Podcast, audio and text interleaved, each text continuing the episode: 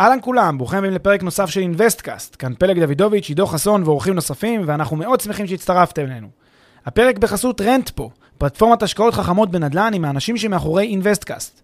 רנטפו מאפשרת לכם להשקיע בשקיפות וביעילות בנכסים מניבים, תוך ליווי וניהול מוקפד ומקצועי מקצה לקצה. היכנסו ל-rentpo.com, חפשו השקעה שמעניינת אתכם ותאמו איתנו פגישה דיגיטלית. בנוסף, לפני שנתחיל, נזמין אתכם להצטרף לקהילת המאזינים של אינוויסטקאסט בפייסבוק. חפשו אינוויסטקאסט בשורת החיפוש והצטרפו לקהילה. ועכשיו לפרק נוסף של אינוויסטקאסט.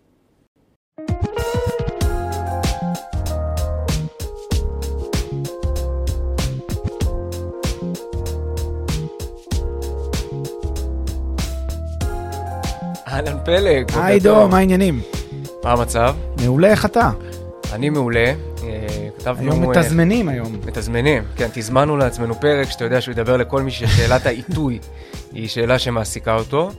אה, וכשאנחנו אומרים שאלת העיתוי, אז במילים פשוטות הכוונה היא, אתה יודע, לשאלות מהסוג הזה של האם עכשיו זה הזמן הנכון להיכנס להשקעה, האם המחירים ירדו או יעלו, היו כבר עליות יפות, למה להיכנס עכשיו, פספסתי את הרכבת, כל מי שהמחשבות האלה עוברות או עברו לו אה, בראש, זה, הפרק הזה נועד בשבילו. כן, אני חושב, אני חייב להגיד לך שבאמת, אה, כשאני פוגש אנשים, אני, זה, זה, נדמה לי הייתי, אין לי סטטיסטיקה, אבל 90% מהאנשים שאני פוגש, השאלה הראשונה? השאלה הראשונה שלהם זה האם עכשיו, האם עכשיו, האם, מתי להיכנס, לאן להיכנס, תגיד לי, תגיד לי, לאן רגע, לאן? זה כבר שאלה אחרת. לאן, אבל האם להיכנס, האם עכשיו, האם לחכות קצת, האם אתמול, האם שלשום, האם... כל הדבר הזה של השאלה הזאת, מתי, כל כך מעסיקה אנשים, וגם נדבר אחר כך על הקטע הזה שיש אנשים שכל החיים שואלים האם להיכנס, האם להיכנס, מתי להיכנס, מתי להיכנס, ואף פעם לא נכנסים לזה גם בעיה. יפה, אז, אז בעצם אה, שאלת העיתוי בסופו של דבר מתנקזת לנקודה אחת אה, שחשובה למשקיעים, והיא מתי אה, יפסיקו ירידות ויתחילו עליות, או במקרה שאין ירידות, אז מתי אנחנו לקראת עלייה חדה או משמעותית. אה, וזאת אה, שאלה שאתה יודע, בעצם היא חוצה את כל סוגי ההשקעות, בין אם זה שוק ההון או נדל"ן שבו נתמקד היום, או כל השקעה אחרת. נכון. אה, ואני מציע שכדי שהדיון יהיה יותר מסודר, אז בואו ניקח שלוש נקודות מוצא אפשריות, בסדר? שוק עולה, שוק מדשדש ושוק יורד, וננסה לומר כמה מילים על כל אחד מהמצבים האלה ואיך הם אמורים להשפיע על מי ששואל את עצמו אה, אם זה זמן אה, נכון להיכנס להשקעה. אחלה של דבר. אני רוצה להגיד אה, למה בעצם אה, מסתכלים על שוק עולה, שוק מדשדש, שוק יורד ו- ומנתחים. אני חושב שפשוט מה שהרבה אנשים עושים, זה מנסים, יש פה איזשהו אה, אה, אה, היגיון מסוים של להסתכל על קו המגמה עד כה. ולנסות להסיק ממנו מסקנות, כן? איפה יש בעולם הזה של אה, שוק ההון, יש ממש את הניתוח הטכני, שזה ממש להסתכל על קווים, על אה, תנועות של, אה, של הגרפים ולנתח על בסיסם. אז לכן מה שעושים, מסתכלים אחורה, מנסים ללמוד לגבי העתיד. באינטואיציה שלנו, זה כמובן דבר שהוא בריא, טבעי. בפועל, איך זה באמת, אה, עד כמה אנחנו יכולים באמצעות זה לחזות ולנבא וזה, בוא נגיד ב- ב- ב- בשיעורים נמוכים יחסית יש לזה איזשהו אפקט. אבל אתה יודע משהו, יש הבדל, ההפך מכאוס, או ההפך מטירוף מוחלט של חוסר ודאות מוחלטת, זה לאו דווקא ודאות של 100%. זה- ההפך מכאוס זה אפילו לדעת קצת, קצת מספיק, מספיק שאני יודע קצת, זה כבר אני לא בכאוס. לכן באיזשהו מובן אנשים רוצים להיאחז במשהו ולהישען במשהו, ולכן הם מסתכלים אחורה ומנסים להבין. אז מה בעצם אתה אומר כאן? בוא נסתכל על שלושה סוגים של שווקים, שוק עולה, שוק מדשדש ושוק יורד, ננסה לחלץ מזה תובנות. איזה תובנות אני יכול לחלץ משוק שהוא עולה? לדעתי, ברמה האישית, שוק עולה זה יותר קל. ההיגיון הבסיסי שלי זה ששוק שהוא עולה, הוא שוק שכבר מוכיח את עצמו. ברגע זה הוא מוכיח את עצמו, כבר עכשיו. כי הגרף ירוק, המספרים עולים, אז הוא מוכיח את עצמו. עכשיו, יכול להיות שהוא יתקן למטה, יכול להיות שהוא יתרסק, יכול להיות שאנחנו לקראת, אבל מה שאני יודע זה שהיום המצב הוא כלפי מעלה, היום המצב הוא ירוק. אגב, אני, אה, אתה, אתה אמרת בהתחלה שיש פה שוק ההון, נדל"ן ותחומים אחרים, כמובן שככל שהשוק יותר תנודתי, כמו שוק ההון, בוודאי כל מיני אפיקים שהם מטח, דברים מהסוג הזה שהם הרבה, הרבה יותר תנודתיים, זה, זה הרבה יותר קשה אפילו להישען על שוק עולה. בוא נלך, כשאני מדבר על שוק עולה, אני מדבר על נדל"ן. כשנדל"ן נמצא במגמת עלייה, זה מצב שאני מקבל ממנו אינדיקציה חיובית להמשך עליות. אז זה התפיסה שלי, שוב, זה, זה לאו דווקא עולה במובן של, אתה יודע, היה עשר שנים ירידות, פתאום עלה איזה שנה בחצי אחוז, אז היה עכשיו גם שנה הבאה, לא, לא יודע. אבל אם השוק עולה הרבה שנים, מגמה רציפה, הרבה מאוד זמן שהוא ירוק, אני מקבל מזה רושם שהוא ימשיך לעלות. אגב, זה משנה למה הוא עולה בתפיסה אז שלך? אני- אני כי אתה יודע, מיד- יש כל אני- מיני סיבות. לפעמים אני- זה נתמך בכלכלה, לפעמים לא. בדיוק, אז, אז אתה באמת נוגע פה בדיוק בדבר הבא שאני מיד אגיד, אני רוצה, אבל לפני שאני אכנס פה ל... ל, ל שאני לא סתם עושה השקעת דמי כזאת, שוק עולה אז אני משקיע, יש פה טיפ, טיפה מעבר לזה, אני צריך לבדוק כמה דברים, אבל אני רוצה לתת את המקרה המוזר של אוסטריה. בזמנכם הפנוי, מי שנוהג, אז כמובן לא עכשיו, אבל מי שיש לו דקה, תסתכלו פעם על גרף המחירים במדינת אוסטריה. תסתכלו שנייה על גרף המחירים, בדגש על בערך מ-2000 ונגיד 2000 ו... נדמה לי 2005 ומעלה, 15 שנה האחרונות, תסתכלו על גרף המחירים. לי יש תחושה שאתם הולכים לראות קו עולה בצורה עקבית את השלושה, ארבעה, אפילו חמישה אחוז בשנה, מ-2015 עד היום, באותו, כמעט שיפוע אה, רציף, כמעט שיפוע זהה לאורך כל השנים. עכשיו, אני אומר, הדבר הזה, אם אני צריך להמר מה יקרה בשנה הבאה בעקבות הגרף הזה, יש לי יותר תחושה שהוא ימשיך באותו קו, מאשר שהוא פתאום ישנה את הכיוון, למעלה או למטה אגב. אז זה ככה, תסתכלו, וזה זה, זה מעין מקרה שממחיש, שוב, שאנחנו באיזושהי אה, מגמה ארוכת שנים, כל שנה אפשר להגיד, טוב, זה מתי שהוא יעצור, אבל בינתיים זה ממשיך לעלות, אז מי שלא ייכנס כי הוא מפחד שזה יעצור, אז בינתיים יפסיד. אבל אתה כן שאלת נקודה נכונה, זה לא סתם אני עושה פה איזושהי השקעה דמי, ראיתי שוק ירוק ואני משקיע. לא, זה ממש לא המצב. מה שאני עושה, אני לומד. אני לומד למה הוא עולה, ומה שאני מחפש זה סטורי. אני מאוד מאוד בעד שתדעו לייצר לעצמכם תמונה, איזשהו סיפור בראש של מה בעצם קורה בשוק שמסביר לכם את העלייה. תסתכלו על הנתונים, תסתכלו על גרף. אם אתם מצליחים למצוא איזשהו הסבר שנתמך, קודם כל עובדות, לא רק אינטואיציה. לא רק נראה לי שעכשיו כולם אוהבים את המדינה הזאת, כולם מדברים עליה, זה אינטואיציה מבחינתי, זה תחושות בטן. עובדות, תראו לי נתוני מקרו-כלכלה, תראו לי נתוני דמוגרפיה, תראו לי נתוני צמיחה, growth, אה, GDP, אה, צמיחה בתוצר, צמיחה בשכר, צמיחה בכמות כמות אה, הגירה שנכנסת למדינה. תראו לי שיש פה דברים, עליות בשערים בבורסה, תראו לי שהמדינה הזאת היא מדינה שהיא מתפקדת, שהיא עובדת כמו שצריך, השוק הזה עובד כמו שצריך. ותראו לי את הסיפור, ותסבירו גם מה קרה בכמה שנים האחרונות שהוביל פתאום לשינוי המגמה הזה ומראה גרף ירוק. ואגב, גם, אתה יודע, זה לא רק חייב להיות אה, אלמנטים אה, מקרו-כלכליים, אלא גם תמריצים לשוק הנדל"ן, שוק המשכנתאות, איך הוא עובד, נותנים הרבה, נותנים מעט, לזרים, למקומיים, באיזה היקפים, באיזה תנאים. נכון, צריך לראות שיש באמת סיפור שהוא סיפור שלם, אתה לקחת לכיוון של באמת שוק הנדל"ן עצמו, אני רק מפחד מאותם שווקים שהם, שיש שווקי נדל"ן שמקבלים תמרוצים, אבל המדינה עצמה כושלת, ויש כל מיני מקומות, תחשוב, קח מדינה שהיא... לא, אבל זה בדיוק קורא... מה שמשלים את התמונה, אם אתה רואה מדינה שהיא קורסת מבחינה כלכלית, ויש הרבה תמריצים להיכנס לשוק הנדל"ן, אז שוק הנדל"ן לא נתמך בכלכלת המדינה, נתמך רק בתמריצים, וכמו שתמריצים באים, הם יכולים ללכת. בדיוק, כן. מאוד מאוד מסכים עם מה שאמרת, ולכן אני באמת, אה, כמו שאתה אומר, לבדוק גם את המצב הכלכלי הרחב, גם את שוק הנדל"ן עצמו, לבדוק ולקבל איזשהו סיפור. מאוד יותר חשוב לי מה, מה, מה לראות את המספר של הצמיחה ואת האינפלציה ואת את השינוי בשכר, יותר חשוב לי שתדעו שיש לכם סיפור, שאתם יודעים להסביר, אוקיי, אני מבין למה עכשיו בעיר הזאת, בשוק הזה והזה, יש פה כזאת אה, boost של אנשים שמשקיעים, וכזה boost של משפרי דיור, וכזה boost של זה, בגלל שקורים פה 1, 2, 3, ויש פה פארק הייטק, ויש פה את זה, ויש פה את זה. ואני מתחיל לספר לעצמי סיפור שהוא אה, מאוד משכנע בנוגע לעליות. ולכן המסקנה, עד כה בדיון, שוק צומח, שוק שהוא עולה, אם יש לזה איזשהו הסבר, רקע יותר מעמיק, אני מקבל את זה כאינדיקציה חיובית להמשך עלייה, שוב, אה, לא ודאית, לא חד משמעית, יכול להיות שיהיה תיקון בדיוק כשאני אכנס, יכול להיות שתהיה ירידות בדיוק כשאני אכנס, יכול, הכל יכול לקרות, אבל ההנחה שלי, אם הוא עולה בצורה ככה עקבית, כנראה שאם יהיה תיקון, ייקח לו זמן מה לעשות את התיקון, את השיפט הזה, שוק נדל"ן עובד יותר לאט, ייקח לו זמן מה לתקן, עד אז יכול להיות שאני כבר אספור את הכסף ואצא לשוק הבא.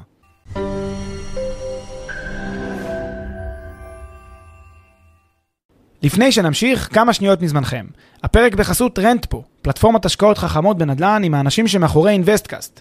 רנטפו מאפשרת לכם להשקיע בשקיפות וביעילות בנכסים מניבים, תוך ליווי וניהול מוקפד ומקצועי מקצה לקצה. היכנסו ל-rentpo.com, חפשו השקעה שמעניינת אתכם ותאמו איתנו פגישה דיגיטלית.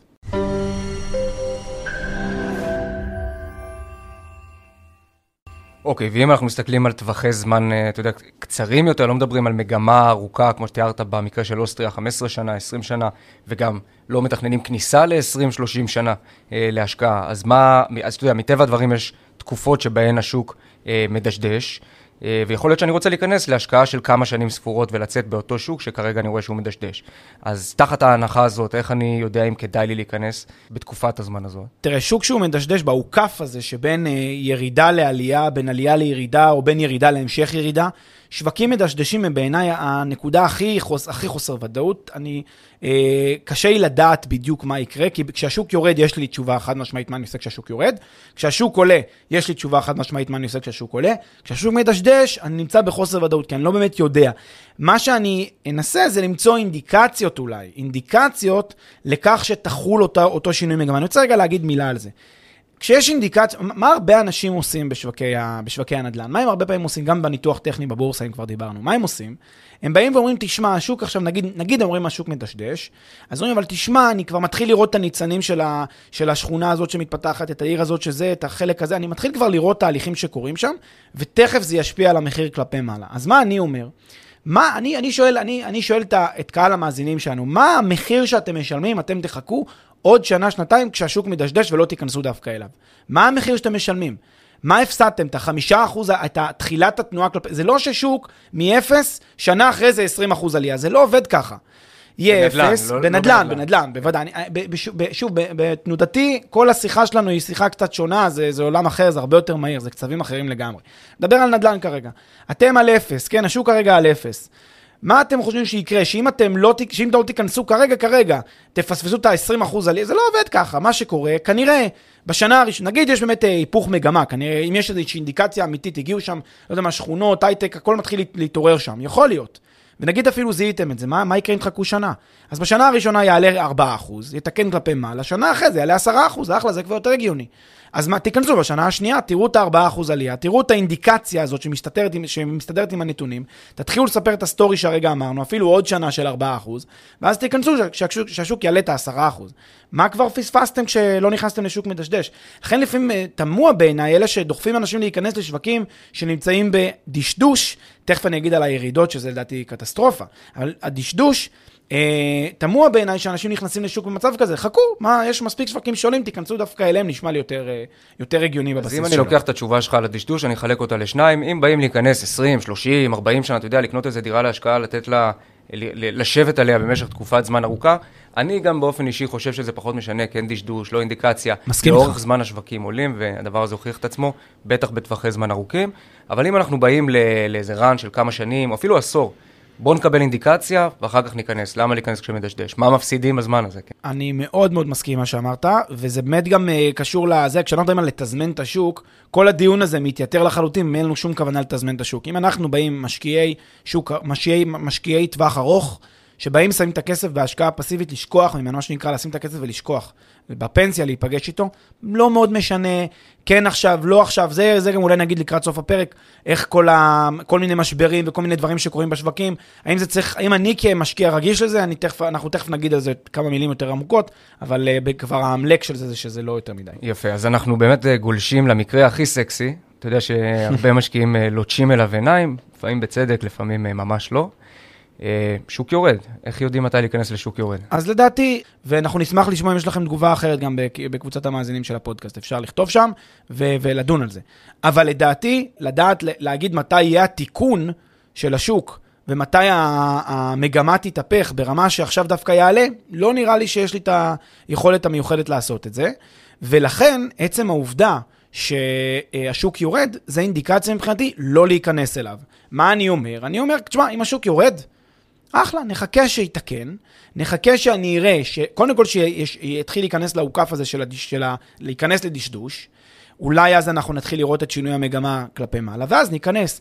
אבל כשהוא יורד לקנות, נראה לי, לא יודע, לא מצליח למצוא סיבות מיוחדות אה, להניח. גם אם אנשים יגידו לי, תשמע, היו מלא מלא ירידות, ועכשיו כל המשקיעים בעולם מדברים על זה שהם רוצים להשקיע בזה. בסדר, אז נראה את הנתונים של 2021 לצורך העניין, נראה את ה...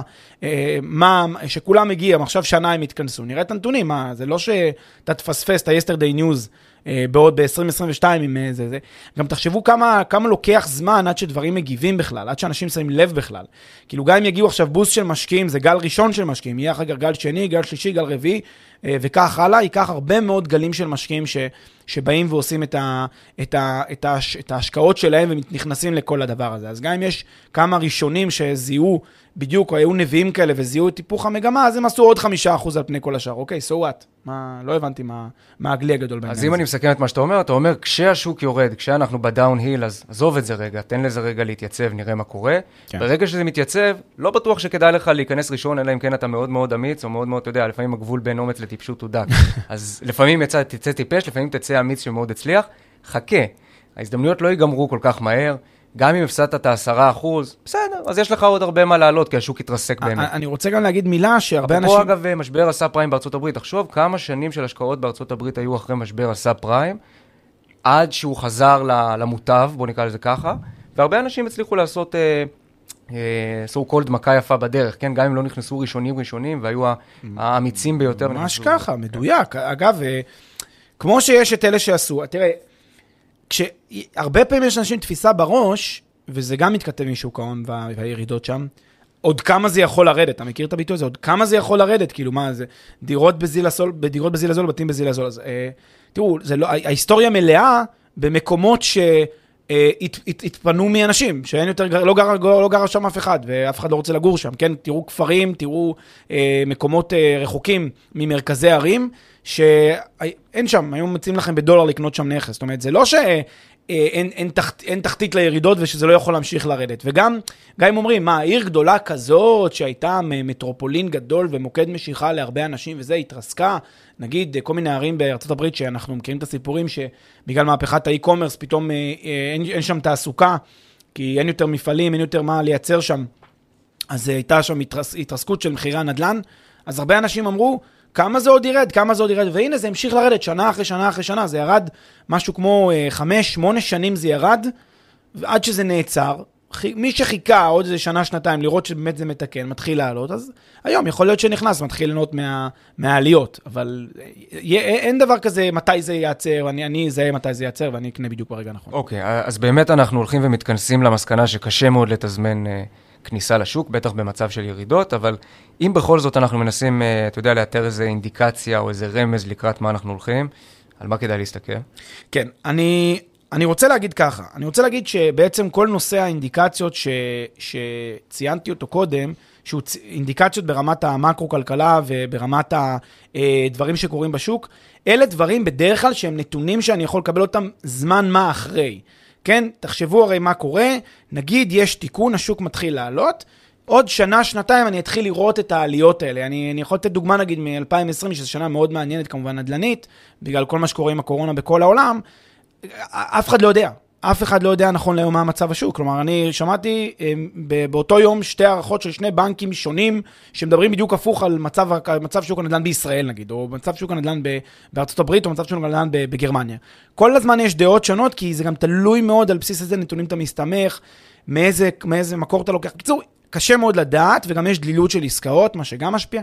לכן הרבה מאוד דברים מהסוג הזה לוקח להם קצת זמן לחלחל, ולכן זאת אינדיקציה טובה. כשיש עליות מחירים, טוב להישען על האינדיקציה הזאת, אבל הרבה מאוד פעמים לוקח זמן עד שרואים אותם. לכן מה שכדאי לעשות זה להיעזר באינדיקציות גם, שהן אינדיקציות אה, אה, יותר אה, ספציפיות, יותר אינדיקציות מהשטח, ואמרתי שאנחנו רוצים לראות את, הדברים האלה קורים במקביל. כלומר, אני ארצה כתנאי בסיסי עליות, עם איזשהו סטורי שאני יכול להסביר למה יש עליות, מה קורה בכלכלה הזאת שמניע את השוק כלפי מעלה, למה המסכים בירוק, זה מה שאני רוצה להבין.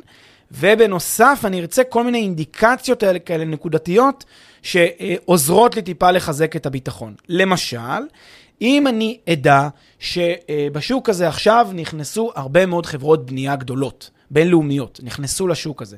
למה? כי הן מאמינות בו, כי הן חושבות שזה שוק טוב. אם אני אדע שעכשיו אה, חברות ענק, חברות הייטק ענקיות, מקימות שם מטות, הנה עכשיו יש תנועה של הרבה חברות הייטק, מהסיליקון וואלי לאוסטין, כן? אז הרבה מאוד עניין מושכים עכשיו בטקסס, אה, אה, בגלל שהסיליקון וואלי כבר התייקר. אז לא עכשיו... צריך, לא צריך אגב ללכת רחוק, תחשוב על התקופה של, אה, שהקימו את מתם בחיפה, או מה שקורה ב-so called סיליקון ואדי בבאר שבע. כן, אז הדברים, המגמות האלה, השיפטים האלה קורים גם, אה, גם אצלנו, והם בהחלט משפיעים על הסביבה. מאוד משפיעים על הסביבה, ולהיות ער ל... ל, ל לדבר הזה, זה להיות ער לאינדיקציות האלה, זה, זה, מה, זה בעצם מה שזה אומר. עכשיו, מה, מה, מה בעצם צריך, ל, ל, מה זה האינדיקציות האלה? ברגע שיש לנו חברות ענק, שמחזיר, שלוקחות החלטה להיכנס לאיזשהו שוק, אה, לשכור בו משרדים, לא יודע מה, להקים שם מטה, להקים אופרציה, ברגע שהן עושות את זה, אז אני לומד מזה שכנראה גם הן יודעות משהו, כנראה גם הן למדו. עכשיו שימו לב, זה לא ודאי, אין בזה שום דבר שהוא חד משמעי, אבל יש בזה איזשהו סיגנל, איזשהו משהו שהוא תומך בהחלטה שלי. אני רוצה בהקשר הזה, אתה ציינת באמת דוגמאות מהארץ, ומאוד מסכים עם מה שציינת, אני רוצה ללכת בכל זאת לדוגמה נוספת בחו"ל, וזה ברלין. ברלין הייתה במשך הרבה מאוד שנים סוג של ברבור שחור אומרים, כן, סוג של אה, אה, עיר שהייתה, אה, כן, מזרח גרמניה, אה, עיר אה, שהייתה אה, בסוג של חיים חוץ.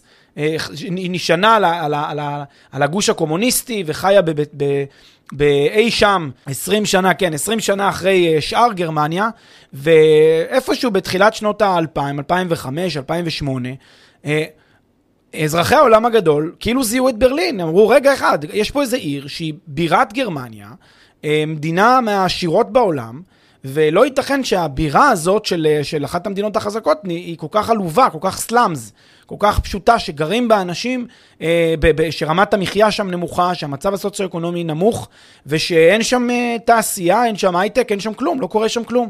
כל מה שהיה צריך זה לעקוב אחר האינדיקציות האלה של חברות הייטק, שפתאום זיהו את ברלין כסוג של אה, חלום ורוד כזה, שם להקים את המטה, שם להקים את החיי, אה, את, את, את החיי תרבות ופנאי וה, והפאן הזה של לחיות כ, כחברה דינמית כזאת, תוססת צעירה ב, בשוק כזה מגניב, במקום מגניב. ד, די היה לראות את האינדיקציות כדי להבין את המהפכה שקרתה בעיר הזאת, כדי להבין כמה העיר הזאת שינתה את פניה בתוך בסך הכל עשור.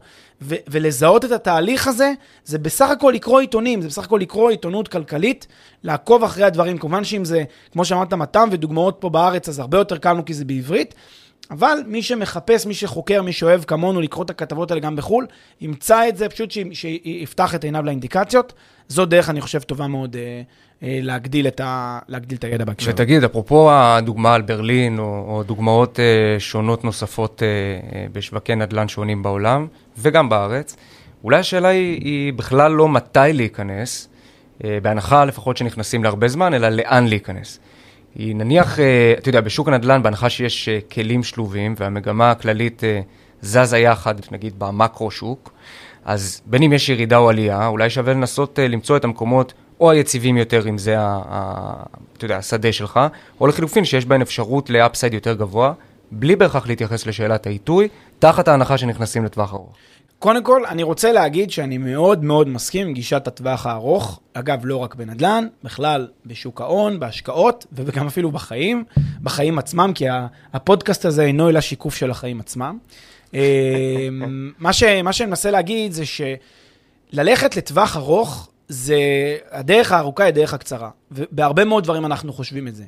אה, במיוחד בהשקעות. זה משהו שצריך להסתכל עליו טיפה שונה מאשר איך שהרבה אנשים, לדעתנו לפחות, מסתכלים, שאנשים מנסים כל הזמן לתזמן, כל הזמן למצוא את ההזדמנויות, כל הזמן לעשות עוד אקסטרה ועוד אקסטרה, הם לא מבינים הרבה פעמים שבתוחלת, בממוצע, גם אם הם יצליחו בחלק מהמקרים לעשות יותר טוב מאלה שישבו על הגדר, ושמו את הכסף, והם לא ישבו על הגדר, הפוך, אלא שמו את הכסף, אבל ישבו חיכו, על המדד לצורך ישבו על המדד, כן. גם אם הם יצליחו בפרק זמן מסוים לעקוף את השער, בפרק זמן אחר, בגלל שהם משחקים, אז הם ייפגעו, יעשו פחות מאשר השאר. ובממוצע הם כנראה יהיו, לדעתי, פחות קצת מה, מהמדד. לפחות לעניות דעתי, ואני, אה, שוב, יש כאלה שאולי באמת יצליחו יותר, אבל הרוב בסוף יצליחו להיות או כמו המדד או פחות מכך. ובתוחלת זה, זה, זה בוודאי לא משמעותי יותר טוב. ולכן, למה אני עומד כל זה? כי לפעמים הטווח הארוך פה הוא דווקא הדרך הקצרה. עכשיו, מה זה אומר טווח ארוך? מה זה אומר ההבנה הזאת? אנחנו צריכים להסתכל שנייה על הדברים בצורה הרבה יותר זום אאוט, הרבה יותר uh, מלמעלה. להסתכל על כל המדינות המפותחות שאנחנו מכירים. לכו, תעשו, תעשו בדיקה. אחרי הפרק הזה, תרשמו housing prices בגרמני, ו-housing prices בנדרלנדס, ו-housing prices בטקסס, ותתחילו לכתוב מדינות, מדינה אחרי מדינה, וכמובן ישראל, וכמובן אה, באסיה. קחו מדינות רבות על חדך רוחב, ותסתכלו על מדדי המחירים שם, החל משנות ה-60 ועד היום. בכוונה אני הולך היסטורית. ותגידו לי מה אתם מזהים. האם אתם מזהים מגמה? עכשיו, אני לא מדבר על מקומות, שוב, אני לא מדבר על מדינות שהן מדינות נחשלות, אני מדבר על המדינות המערביות, מדינות ה-OECD, המדינות החזקות יותר. כי בוודאי שאם יש מדינות שהן נחשלות, מדינות שנכנסו למלחמות חלילה, מדינות שנכנסו למשברים, בוודאי שנראה נתונים שונים. אבל במדינות המפותחות לפחות, במדינות החזקות כלכלית, אני, יש לי השערה שאתם תראו בטווח הארוך אה, עליות יפות מאוד, זה לא השערה, זה, זה ידע. אתם תראו עליות משמעותיות בשוק הנדל"ן, בשוק ההון, ובכלל ב-GDP, בתוצר של המדינות, אתם תראו את הצמיחה הזאת ברב-שנתי. ואז עולה השאלה, אם כבר הייתם שמים את הכסף בשנות ה-60 ומחזיקים, כן, מי שיכול היה, אז בוודאי שהוא היה עולה. אז כמובן, שאם אתם היום ב-2020 ונמצאים באותה נקודת זמן, שימו את הכסף היום, וב-2060, עוד 40 שנה, עוד 30 אה, שנה, כנראה שאתם תמשיכו לעלות. כנראה. לא ודאי, אבל כנראה. עכשיו, מה אני אנסה להגיד בזה? אני אנסה לא להגיד... לא תמיד צריך, לא צריך ללכת כל כך רחוק ל-40 שנה, גם בטווחי זמן של 20 שנה, אני חושב שכמעט, אלא אם כן אתה מאוד מוכשר ונכנסת בזמן באמת, בעיתוי מאוד גרוע, טווח של 20-25 שנה, שזה אני חושב השקעת נדל"ן אמורה להיות לטווחי זמן כאלה, לפחות למי שלא מחפש, אה, אתה יודע, להרוויח את בפליפים ועוד אחד ועוד אחד ומתעסק בזה ממש ביום-יום. רוב האנשים קונים דירה להשקעה, כן, לצורך העניין, וככה נכנסים ל- ל- להשקעה בנדל"ן. אז 25 שנה, שום דבר רק ככל הנראה לא יקרה לך, אלא אם כן באמת המזל שלך לא טוב. אגב, המשקיעים הגדולים ביותר בעולם בשוק הנדל"ן, מי הם? בהגדרה, הבנקים, נכון? כי הם נותנים משכנתאות בשוק הנדל"ן. וכמה תקופת ההשקעה שלהם? 20, 25, 30 שנה. זאת אומרת, זה מה זה אה, אורך היריעה שהם רואים לנגד עיניהם בשוק הנדל"ן, והם ממש משקיעים בשוק הנדל"ן. זה שנותנים לנו הלוואה עדיין, ההלוואה הזאת מגובה בנכס, אז הם משקיעי שוק הנדל"ן. אבל רגע, אני רק רוצה להגיד ש...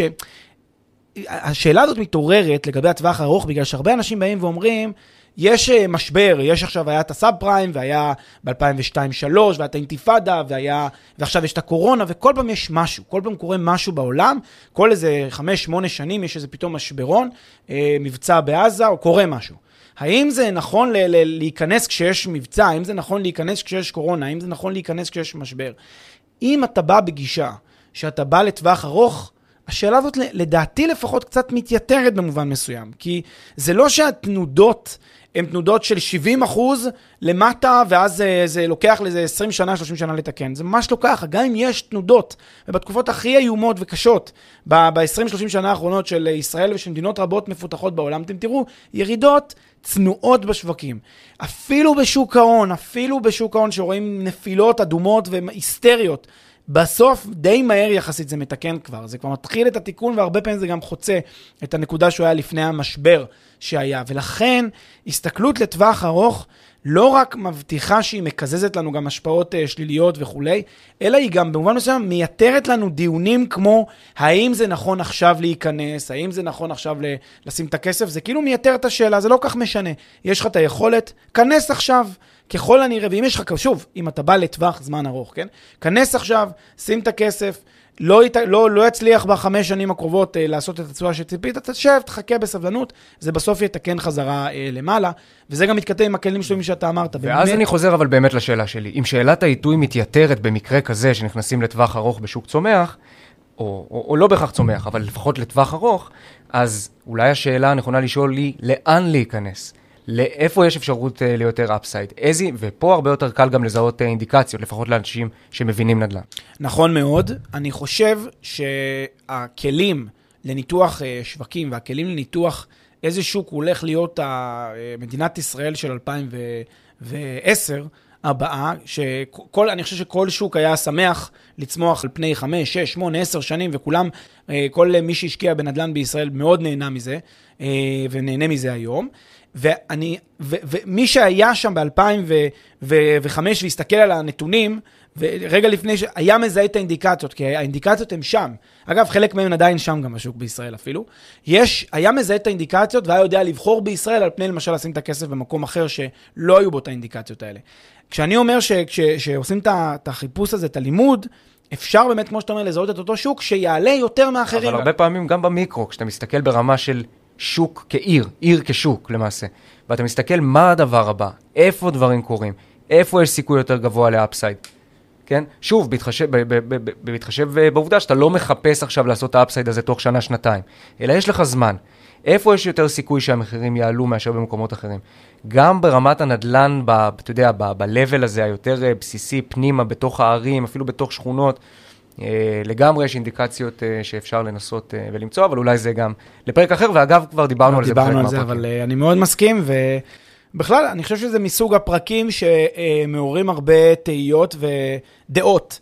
אנחנו מכירים אה, גם אנשים שרואים את עצמם יותר כסוחרים, כמו סוחרים בשוק ההון, אה, השקעות סווינגים וכל מיני כאלה, אה, מסחר יומי ודברים מהסוג הזה בשוק ההון. אנחנו גם מכירים בשוק הנדל"ן אנשים שמחפשים הזדמנויות ומציאות, והולכים רק על השקעות שהרווח הוא בקנייה וכל מיני צורות כאלה. ואנחנו, כרגיל, בדעה יותר, אולי תקראו לזה סולידית, יותר ככה מיושבת לטווח ארוך, יותר בתפיסה העמוקה הזאת, אבל כן, שמחים לשמוע דעות של אנשים אחרים. אה, ושתפו אותנו אם יש לכם משהו שאתם רוצים אה, לספר בעניין הזה. אה, אני רק רוצה להגיד שאין צודק וטועה, כלומר, אין פה, אין פה דרך לטעות. זה, תעשו את הכסף בכל דרך כסף זה כסף, או מי שמצליח לעשות אותו מצוין, מי שלא, שיקשיב לנו יותר, אבל בגדול, כסף זה כסף, תעשו אותו בדרך שעובדת לכם. זהו, זה לדעתי המסר של הפרק הזה. תודה, פרק. תודה רבה, עידו.